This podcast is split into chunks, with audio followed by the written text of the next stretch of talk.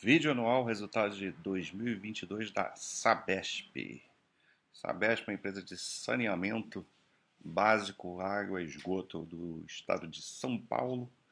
Começando aí com essa imagem bonita, né? Dá vontade até de mergulhar aqui nessas águas. Vamos ver o que a empresa trouxe de resultado. É...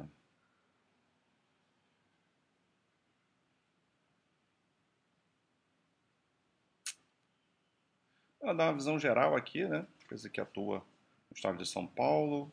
Ela se diz aí uma das maiores prestadoras de serviços de água e esgoto do mundo, né? Até porque São Paulo aí é uma das cidades, grandes, grandes cidades do, do mundo. É, então vai ter sempre, obviamente, um número de clientes altíssimo.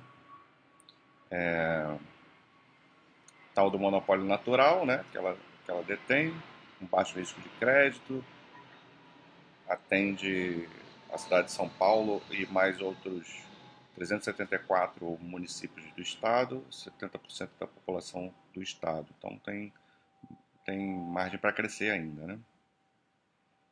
É, a cidade de São Paulo, 72% da, de toda a receita, né? Gigante. Aqui a gente vê a cobertura de água de 98% e de esgoto de 92%.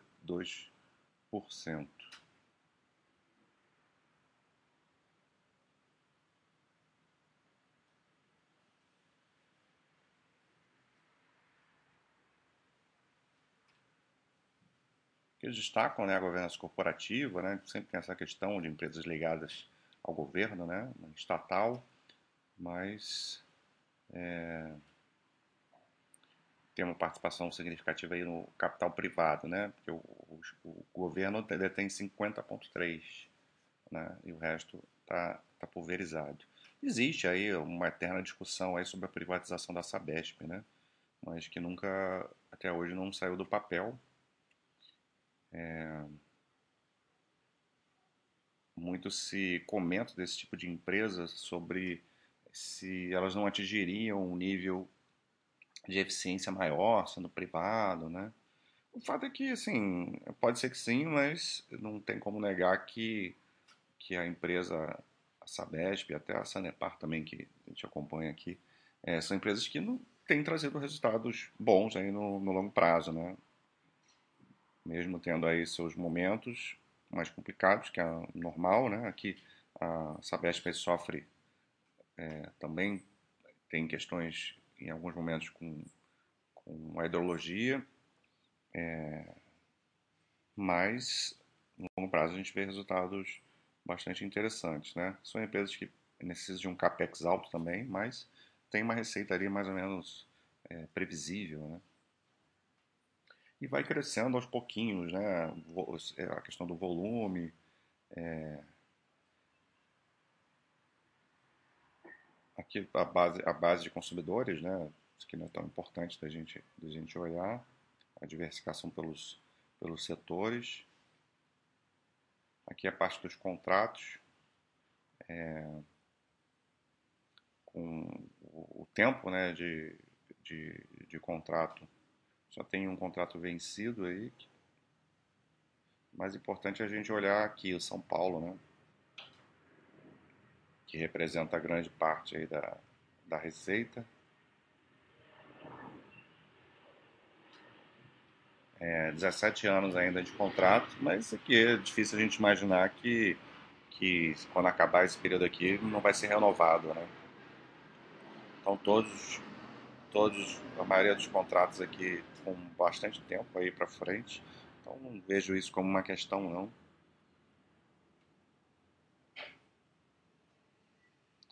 Tem a questão do marco regulatório, né, que foi aprovado o novo marco em 2020 e tal. Mas isso até agora não teve assim nenhum grande impacto né, nas empresas, né? A empresa acaba crescendo muito por conta disso aqui, revisão tarifária, né? Todo ano tem uma, uma revisão, ela acaba crescendo sua receita muito mais pela, pelo aumento da, da tarifa do que pelo aumento do volume. Cresce pelos dois motivos, né? Mas a inflação acaba colocando aí a revisão é, de forma positiva para para essas empresas, né? os reajustes e as revisões tarifárias.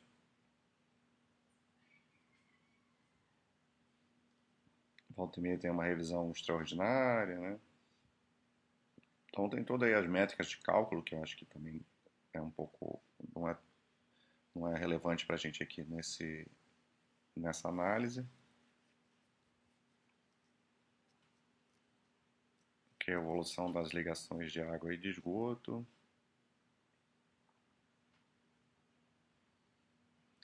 O investimento é alto, como eu falei, né? Capex bastante alto. Vai continuar sendo assim. que fala da, do custo da, da dívida, que eles dizem que é baixo. É, se tem muita dívida de moeda estrangeira, né, isso atrapalha, isso deixa o resultado financeiro bem doido, né? A gente vai ver isso depois, umas oscilações muito grandes no lucro líquido, muito sempre por conta da, quase sempre por conta do resultado financeiro de variação cambial. Então a gente vê aí, ó, a receita líquida crescendo 2017 tirando 2020, né, crescendo em todos os anos. É, o EBITDA ajustado diminuiu na pandemia e no pós-pandemia aqui um pouquinho, mas voltou a crescer. Perdeu um pouco de margem, né, também nesse, nesses últimos, nesse último ano. Uma pressão aí, provavelmente pelos custos. E o lucro líquido é, também com oscilações até maiores na pandemia normal. Apesar que isso aqui tem a ver com, provavelmente, com o resultado financeiro também. Porque não cai, né, assim, tanto o... Se vê aqui pelo EBITDA, né? 2020 não é que as pessoas pararam de, de consumir água, né, na pandemia ou, ou de pagar e tal.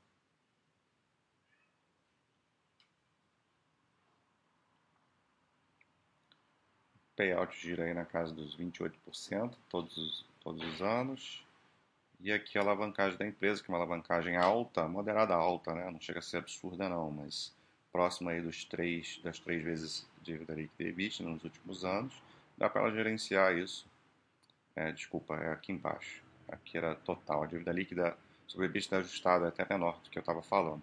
É 2.1, 2.3 nesses últimos anos. Dá para ela gerenciar isso tranquilamente.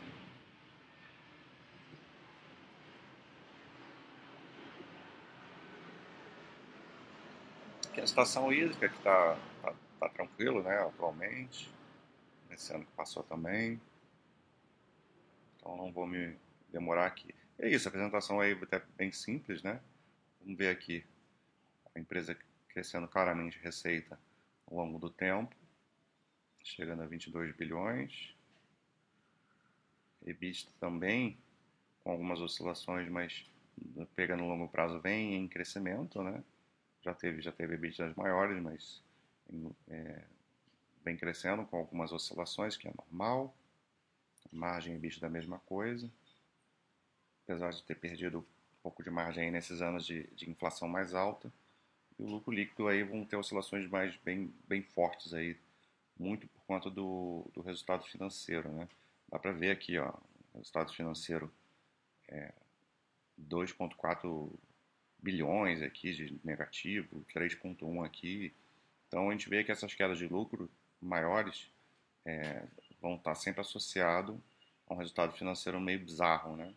Que é por conta dessa dívida que ela tem aí moedas estrangeiras e tem as variações cambiais ela até andou fazendo aí um, um pouco de hedge para diminuir esses impactos, mas não, não totalmente, né? Continua tendo algum, algum tipo de impacto.